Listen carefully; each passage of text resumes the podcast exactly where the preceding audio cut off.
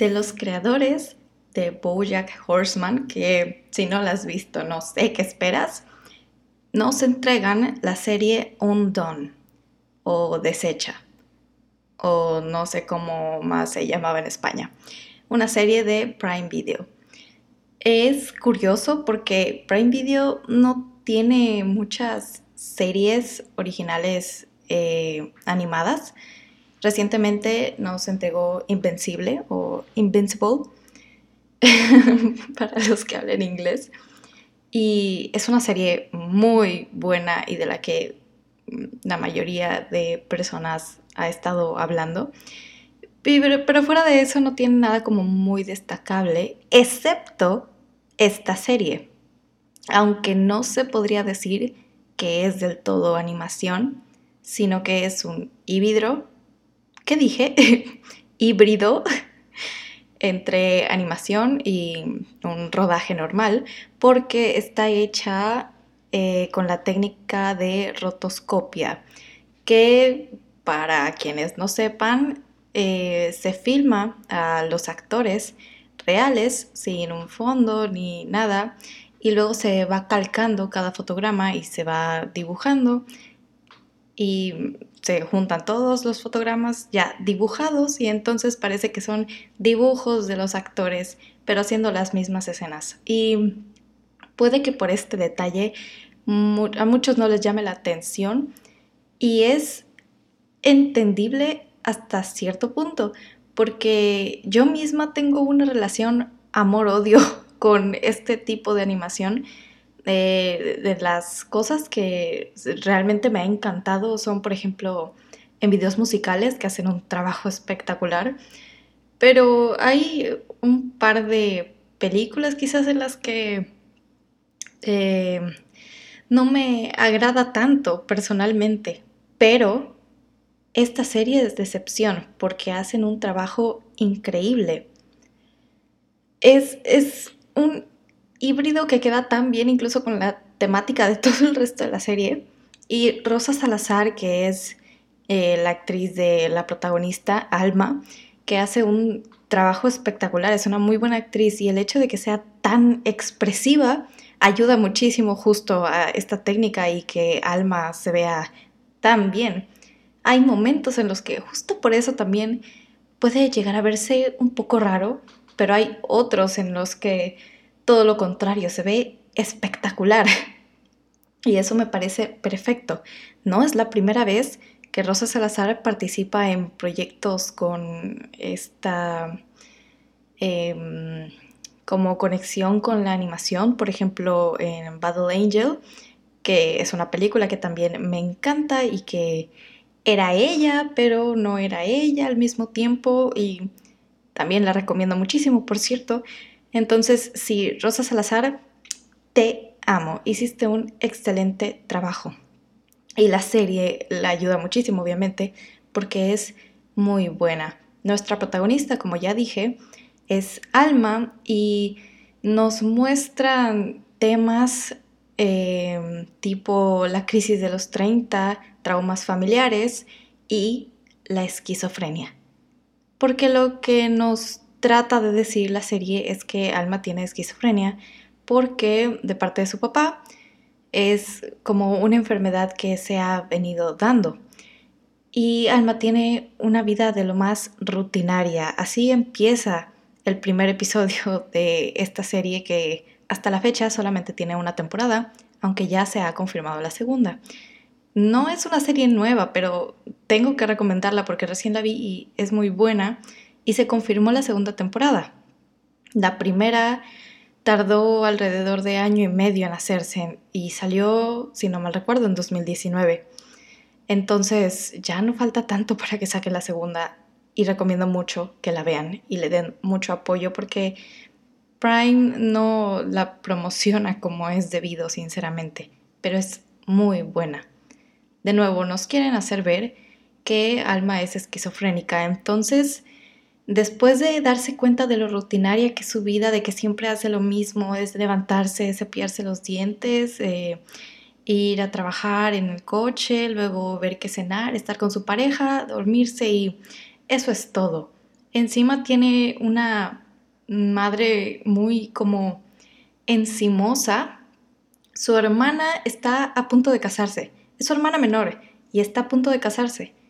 Pero no solo eso, sino que Alma se da cuenta de que no se casa porque esté realmente enamorada o porque le vaya muy bien en su relación y entonces deciden dar el siguiente paso porque no es así. Y Alma lo sabe y trata de hacerle entender a su hermana de alguna forma cómo es, pero está idealizada con esta vida eh, perfecta, entre comillas, para, entre comillas, todas las mujeres que es casarse y tener hijos y tener una familia y así sentirse realizada, aunque no es lo que realmente quiera o esté lista para ello.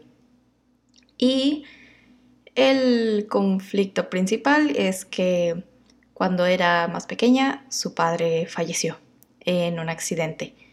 Y no solo eso, sino que ella fue de las últimas personas en verlo porque fue una noche de Halloween ella estaba con su papá, salieron, él recibe una llamada y se va corriendo y la deja sola. Y lo siguiente que sabe es que tuvo un accidente y falleció. Y toda esta rutina de la que tanto se queja ella se muere a partir de que empieza a ver a su padre muerto. Y él le dice que lo está viendo porque tiene poderes mágicos que le permiten verlo y de alguna forma, eh, como, como les digo, ¿cuál es la palabra? Contorsionar, manipular la línea del tiempo.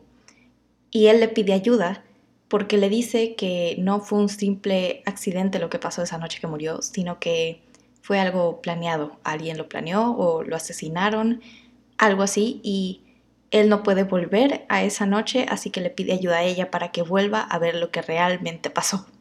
Ahí se acaba la rutina de Alma y a partir de esto es que se hace todo el resto del drama a lo largo de la temporada, que lo hacen de manera espectacular.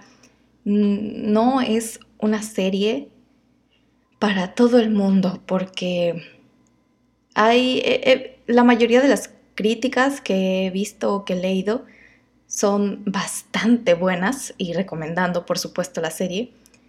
Pero sí es cierto que hay algunas que no son tan buenas, que dicen que les aburrió o que la protagonista era algo castrosa o molesta y que entonces no daban ganas de verla, o que por lo visual simplemente eh, dijeron, mm, no, esto está un poco incómoda y de nuevo, yo lo entiendo hasta cierto punto porque no soy fan de esta técnica, pero siento que queda muy bien con la serie porque nos hacen jugar con la perspectiva de alma. Hay ciertas partes en las que uno cree que está loca, que tiene esquizofrenia y todo el mundo se lo está diciendo, no se toma sus medicamentos y debido a su historial médico y demás cosas y pues lo que uno conoce como la realidad es cómo vas a ver a tu padre muerto y vas a viajar en el tiempo, es imposible. Pero luego hay otros guiños que nos hacen pensar si a lo mejor no está loca y qué tan real o falsa es esa idea de que las personas con esquizofrenia y de que lo que dicen, los que dicen que es una enfermedad, no es eh, simplemente eso, sino que es la forma en la que llamamos a lo que no entendemos personas como chamanes que realmente tienen esta conexión espiritual, pero que como no comprendemos la catalogamos como enfermedad. Y nos hace dudar de eso porque recorremos todo a partir de eh, el punto de vista de alma. Y hay eh, el hecho de que sea un híbrido entre la animación y un rodaje normal, me parece un detalle importante con toda esta trama, porque en esta misma también nos hacen eh, dudar de ambas partes, no sabemos si realmente está loca o si realmente está enferma y siempre nos tienen así jugando de ambas partes. Y para los que no sepan mucho de animación o sobre esta técnica y la vean así, no sé, por, de primeras impresiones, van a sentir también este juego en sus cabezas de estoy viendo un dibujo, ¿por qué se ve? Pero ¿por qué se ve tan real? Es un actor realmente y está solamente modificado, pero de repente sí, este, este juego me encanta y creo que queda perfecto. Es eh, entendible también porque si fuera totalmente rodada eh, con los actores y los fondos y demás, obviamente habría sido una serie extremadamente cara y quizás si hubiera sido algo más comercial, si hubiera sido posible, hubieran metido más presupuesto. Pero realmente no es así porque no son temas que a las personas en general les llamen mucho la atención o que sean muy rentables. Entonces, por supuesto que con esto redujeron los costos muchísimos y además em, nos regalan estos escenarios en los que se acoplan muy bien los dibujos de los actores y los fondos que son eh, pinturas al óleo que también son una maravilla. Y como juega mucho con todo este surrealismo, hace que no se vea nada fuera de lugar. Y hay escenas, hay eh, montajes en los que es como te explota la cabeza y ya uno pensando en el detrás de cámaras, cómo se filmó y eh, cómo hicieron esto, este efecto, eh, es de verdad maravilloso. Yo lo veía y trataba de poner atención a cada detalle porque era magnífico pensar en cómo lo habían hecho. Y justamente para explicar este tema de la rotoscopia y cómo fue dirigida la película, eh, Prime Video en su canal de YouTube sacó un video hablando de eso. Era Hisco Hulsing, que fue el director, explicando cómo es que se había filmado y todo el proceso de postproducción de la serie. Y recomiendo ese video muchísimo. No es tan largo. Y bueno, para los que sepan inglés, ahí está. Es un excelente video, muy interesante. Y no solo eso, también hay varias eh, varios artículos de varias revistas como Fotogramas, La Vanguardia, Esquire, em, no sé, fuera de series, que tienen artículos sobre esta serie que son muy buenos. Hay algunos que profundizan más en el tema de la chamanería y con, con no sé hablar, perdón, contexto histórico de los temas que se abarcan en la serie, porque sí es cierto que agarran temas de religión y todos estos temas espirituales, porque Alma em, es la hija de un papá judío. Y una mamá mexicana con ciertas creencias que eh, chocan entre ellos dos, ¿saben? Entonces es como la mezcla de ambos mundos que también queda con todo lo que dije anterior del tema en general de la serie y es como Alma está atrapada entre esos dos mundos, no sabe si es más de acá o de allá y esa confusión se ve reflejada a lo largo de todos los episodios y cómo ella se ve a sí misma y cómo afecta además en la relación que tiene con todos los que lo rodean, con su mamá, con su hermana y con su pareja y con distintas personas con las que se va topando. Es de verdad muy interesante, es un personaje muy bien desarrollado y no le dan profundidad solamente a ella, sino también a los que acabo de mencionar, sobre todo a su hermana, que es un tema que me parece también quizás no tan fuerte o profundo o como quieran llamarle, pero sí muy interesante y una realidad que muchas personas viven quizás ya no tan comúnmente, pero que sigue existiendo y me parece bien que lo traten y queda muy bien también con el contexto de Alma. Y eso, eh, no es un episodio muy largo, en parte quizás porque me emocioné y me puse a hablar muy rápido y porque estoy tratando de no meter spoilers como lo suelo hacer en estos episodios, pero es justamente para que vean la serie y se enganchen de cómo es debido, porque eh, de verdad, de verdad, créanme, es una serie muy buena, vale muchísimo la pena. Puede que Prime no esté eh, echándole ganas a esta parte de las series animadas, pero cuando lo hace, son magníficas. Y de nuevo, no debe faltar tanto para que se estrene la segunda temporada y hay que estar listos, hay que estar al día. Además de que es una serie que cada vez que la vuelvas a ver, vas a encontrar detalles diferentes o vas a entender cosas diferentes, porque así es. Y ya para quienes no les importe mucho algún spoiler, solamente va a ser uno, pero es algo de lo que necesito hablar, pues se queda escuchar este último pedacito. El final creo que es perfecto. Puede que a alguno le haya molestado, no estoy segura, no leí, no escuché sobre eso, pero a mí me pareció perfecto, porque es como ese punto en el que de verdad no sabes de qué lado está Alma no sabes si ya se volvió completamente loca o si e, era verdad todo lo que decía sobre los poderes y realmente tiene estos dones y está privilegiada por esto y logró revivir a su papá porque está este momento en el que estaba con su hermana, estaba esperando que llegara su papá porque supuestamente ya lo había salvado y ya había resuelto, no sé hablar, resuelto el asunto de cómo murió y eh, ese tipo de detalles y ya había quedado todo bien y él le dijo, espérame en este lugar, ahí voy a aparecer. Y se quedó toda la noche esperándolo junto con su hermana y nunca apareció. Amaneció y ya se estaba rindiendo y su hermana también sin ser grosera para que pudiera acompañarla porque estaba preocupada por ella. Todos los que la rodeaban estaban preocupados por ella y ella fue a verla para que no se quedara sola y estaba ahí con ella hasta que amaneció y vio que no llegó nadie.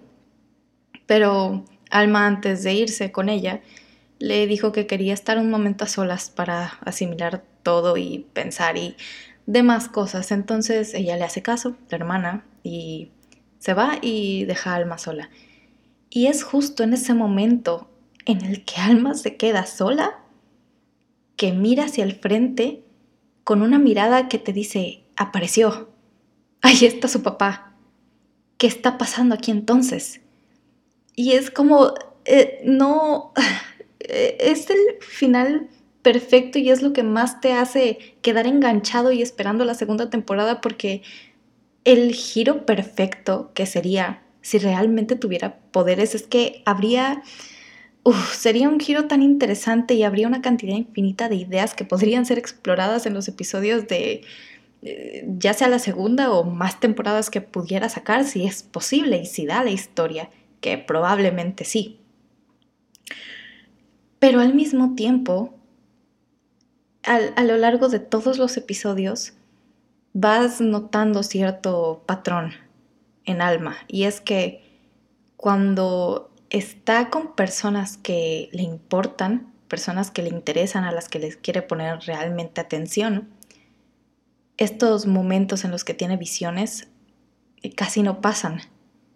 Solamente es cuando ella está sola y está divagando que tiene este tipo de alucinaciones o de visiones o que ve a su papá y te deja pensando porque e, es justo en el momento en el que su hermana se va dejándola sola y de nuevo, está sola, es apenas cuando cree que está viendo a su papá.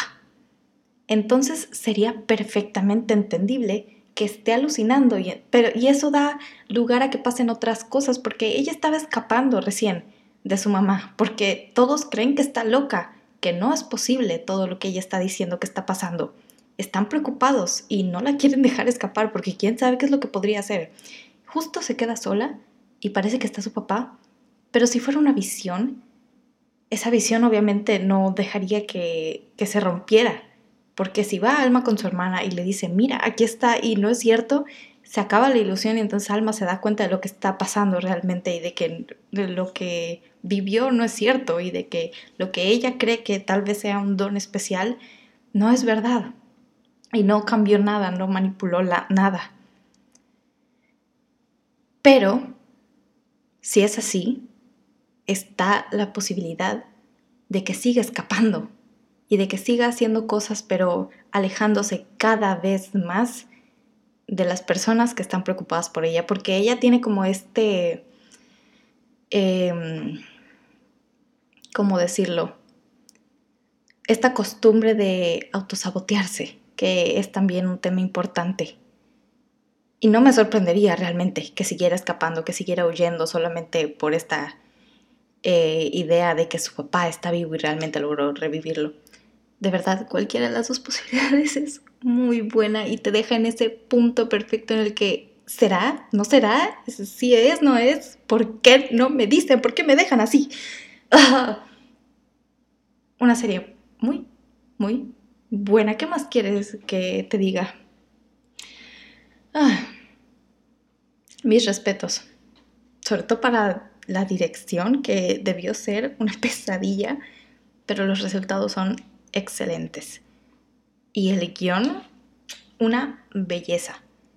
Así como Bojack Horseman, pero de, de, temas diferentes. Creo que lo que más me llamó la atención y lo que fue mi impulso a decir, ya, vamos a verla, es que traten el tema de la esquizofrenia, porque personalmente hubo una etapa en mi vida en la que estaba obsesionada con esta enfermedad.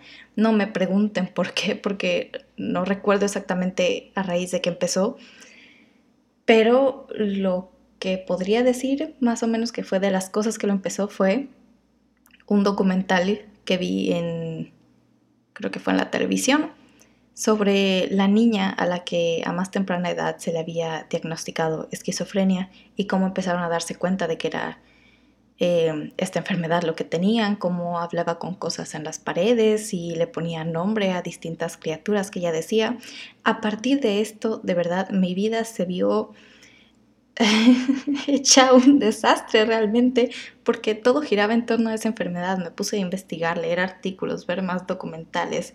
Eh, habían videos en los que eh, se hacían como simulaciones de cómo es la mente de una persona con esquizofrenia. Eh, incluso las canciones que escuchaba tenían que ver con este tema, porque sobre esta niña, que fue eh, la que más joven se diagnosticó con esta, hay una canción que se llama Kalalini, que fue mi favorita durante muchísimo tiempo, muchísimo. Y de ahí también derivé a otras como John el esquizofrénico y etcétera. Entonces, sí es un... Eh, personalmente eso fue lo que más me atrajo la serie porque me parece muy interesante y eso me, me encanta, simplemente me encanta. La voy a seguir recomendando porque es, es muy buena, muy buena. Y ya no, no puedo decir más que me emociono y hablé demasiado rápido y por eso este está muy corto, pero era lo que quería decir. Eh, muchas gracias por escucharme alterada y eh, equivocarme en las palabras porque no sé hablar. eh, véanla, por favor. Y nos vemos o me escuchan más bien hasta el próximo episodio. Adiós.